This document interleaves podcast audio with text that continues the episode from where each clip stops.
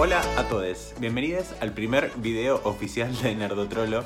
Eh, ya me conocen, ya saben quién soy, soy Seba Debus, les vengo a hablar siempre de cositas nerdas que andan dando vueltas, pero esta vez es el primer video después de la renovación que tuvo el canal. Eh, así que nada, bienvenidos y vamos a hablar obviamente de una película de Marvel porque no podía ser de otra manera. Vamos a hablar de Black Widow. Bueno, por si vivís en una galaxia lejana y no te enteraste de la existencia de esta película, es una peli que debería haberse estrenado hace un año atrás, pero pasaron cosas o no sé, hubo algo así como un virus, un coronavirus, algo de eso que dijeron. Yo la verdad que ni me enteré, pero bueno, dijeron que pasó algo de eso, así que llega un año después. ¿Dónde la puedes ver? La puedes ir a ver al cine o la puedes alquilar en Disney Plus con un costo extra, no sé exactamente de cuánto es, pero generalmente es de mil pesos en Argentina o bueno, no sé cuántos dólares en, otro lado. Eh, y si no, bueno, ya sabes que la puedes buscar por ahí porque si está en Disney Plus, significa que la puedes encontrar de otros lados. No, no quiero decir mucho más porque ya debes saber de qué te estoy hablando, ¿no? Seguro. ¿En qué momento ubicamos esta película dentro de la timeline de Marvel es después de Capitán América Civil War. De hecho, es prácticamente una continuación directa de esa película, porque vemos cómo Natalia se está escapando de todo esto y termina siendo una prófuga del gobierno de Estados Unidos. Y las consecuencias de eso. Y es así como Natalia se ve involucrada en una historia que la lleva a encontrarse con su antigua familia.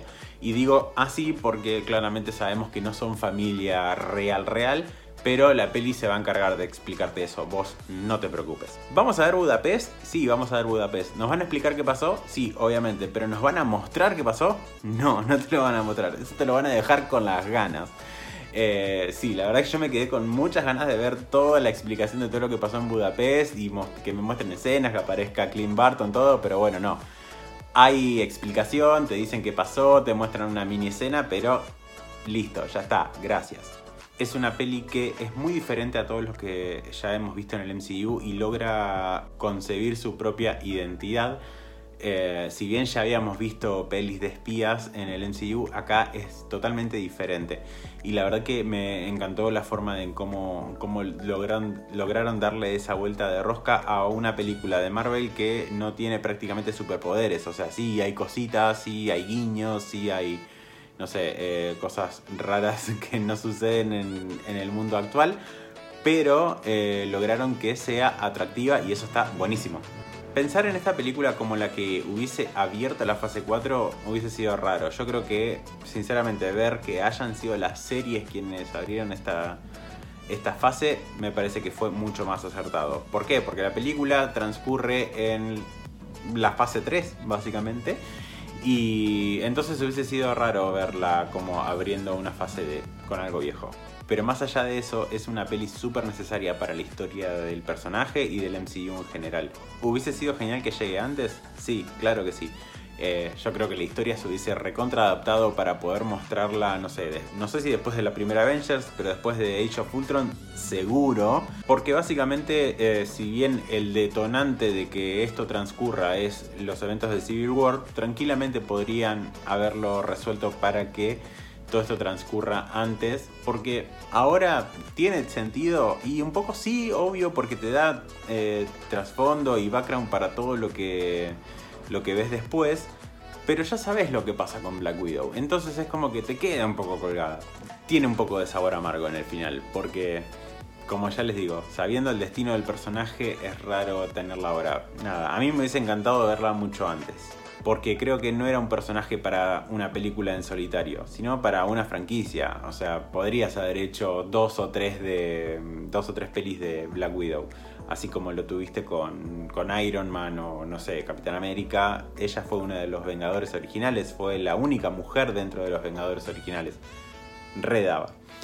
Pero entiendo que eh, el estudio tuvo miedo de haberlo hecho en su momento y tuvieron que esperar un poco y después de la buena recepción que tuvo Wonder Woman, por ejemplo, ya en 2017 creo que fue, eh, no les quedó otra más que lanzarse y decir, listo, sí, hagámosla.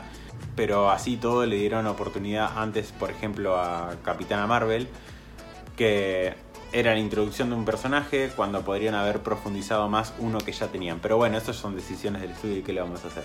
Eh, por mi parte les digo que me hubiese encantado verla antes. La dirección está a cargo de Kate Shortland y debo decir que me encantó la dirección. Sabemos que el personaje de Black Widow fue prácticamente cosificado muchas veces dentro del MCU, con escenas de su culo en primer plano y demás. Y acá esto se modifica un poco. Vamos a seguir viendo el culo, pero la mirada es completamente diferente y no va a estar sexualizada como si la habíamos visto en otras ocasiones. Igual ya había venido cambiando todo eso en estos últimos años del MCU, pero recuerden que el personaje de Scarlett Johansson de Natasha Romanoff salió en Iron Man 2 y estábamos hablando de que 2010 era otro mundo en ese momento, chiques. La película tiene una dinámica muy muy buena, arranca con escenas de acción brutales eh, pero lamentablemente no lo logra mantener en el resto de la película porque tiene como unos altibajos muy muy grandes y si bien es lógico que vas a tener momentos de tranquilidad, es como que los momentos de tranquilidad se hacen muy largos y en un momento ya es como que decís, che, bueno, vamos redondeando todo esto, dale. Básicamente creo que le faltó un poquito de balance entre las escenas de acción y las escenas donde están conversando y explicándote cosas y demás. Entonces es ahí donde a mí me generó un poco de conflicto. Obviamente si estamos hablando de una película de Black Widow no podía dejar de ser una película de espías y realmente se siente como una película de espías al 100%. No solamente por la acción, sino también por cómo se va desarrollando la trama.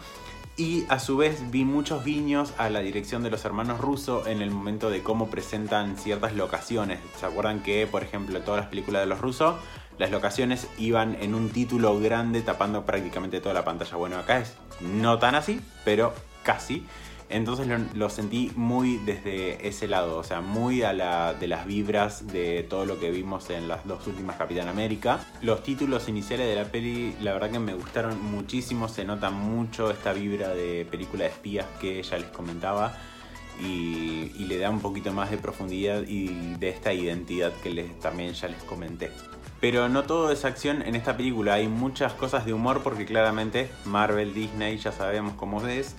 Y muchas de esas escenas son dadas por el personaje de David Harbour, como ya vimos en los trailers, y también por el de Florence Pugh, que sinceramente se roba cada escena en la que aparece. Esa mina, por favor, ya denle su propia película, su propia serie, que hagan lo que quieran con ella porque sinceramente la rompe.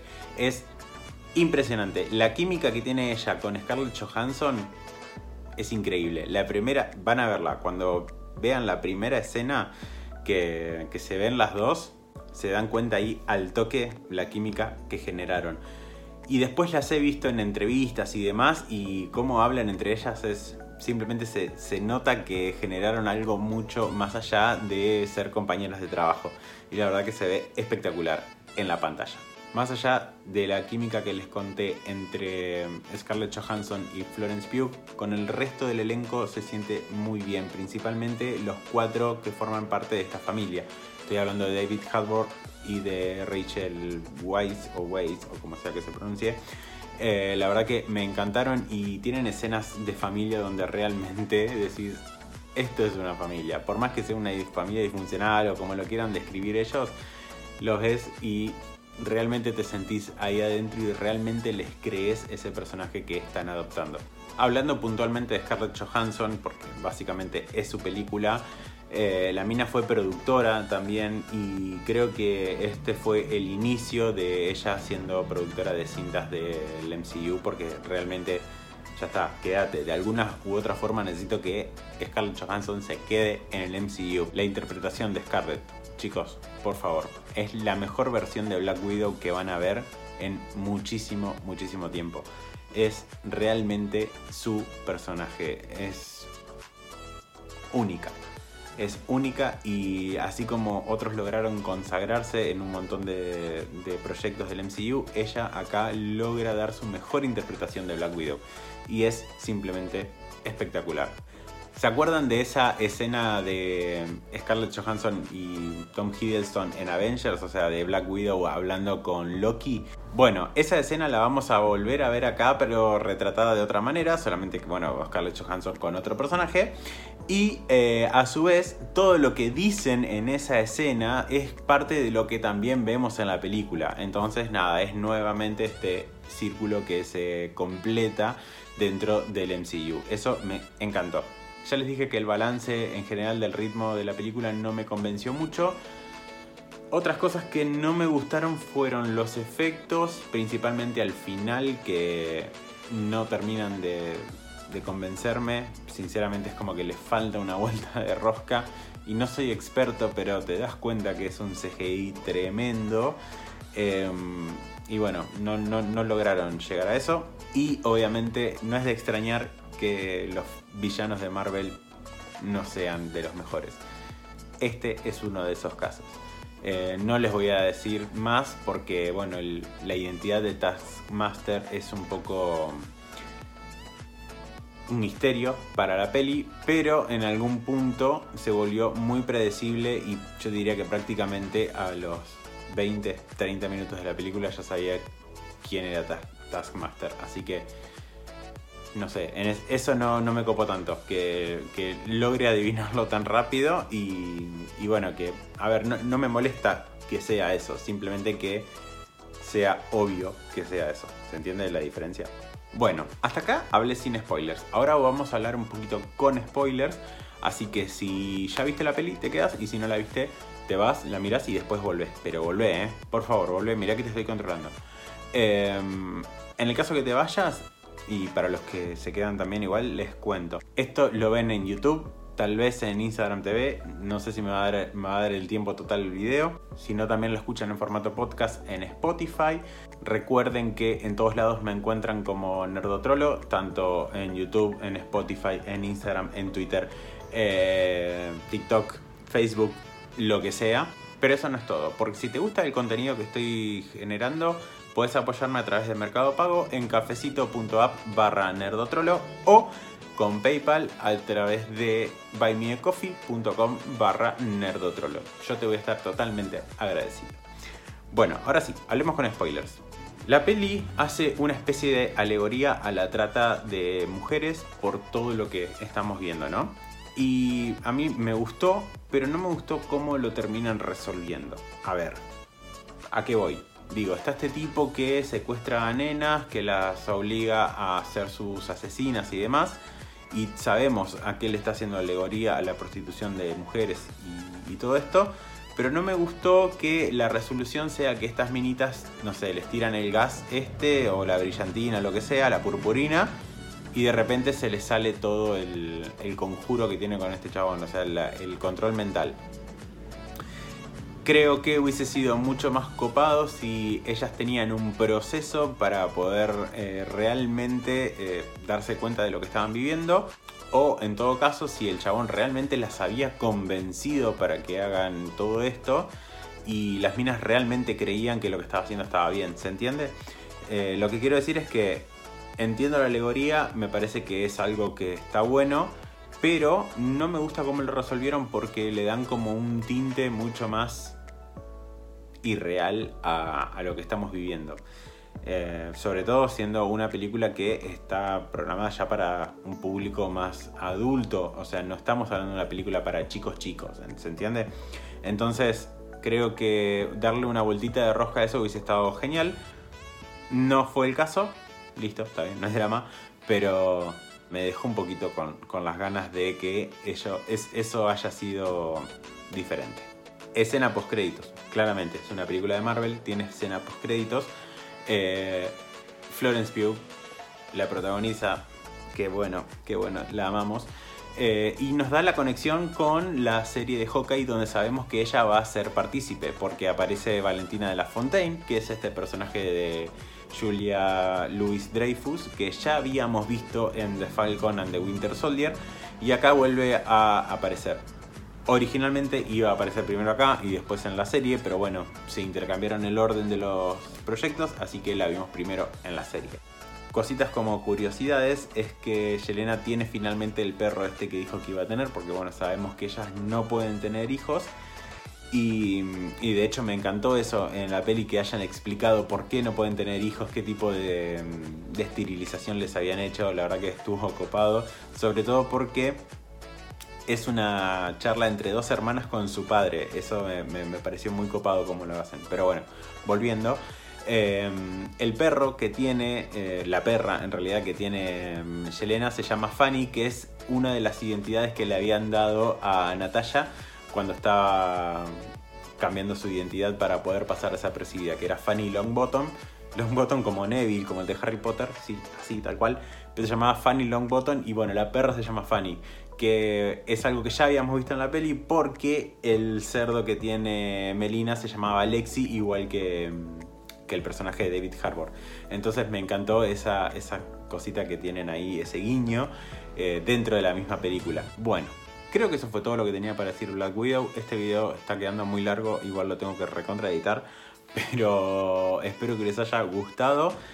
Vi dos veces la película, las dos veces en cine. Y eh, en algún momento tal vez la vuelva a ver en algún lado. En Disney, claro, obvio, sí, siempre, como siempre, historia. Eh, nada, espero que les haya gustado. Recuerden darle like, suscribirse, comentar, todas esas cosas que ustedes ya saben. Y espero que nos veamos la próxima. No sé de qué voy a estar hablando la próxima vez. O sea, tengo un par de cosas que vi. Tengo que ver en qué formato lo subo.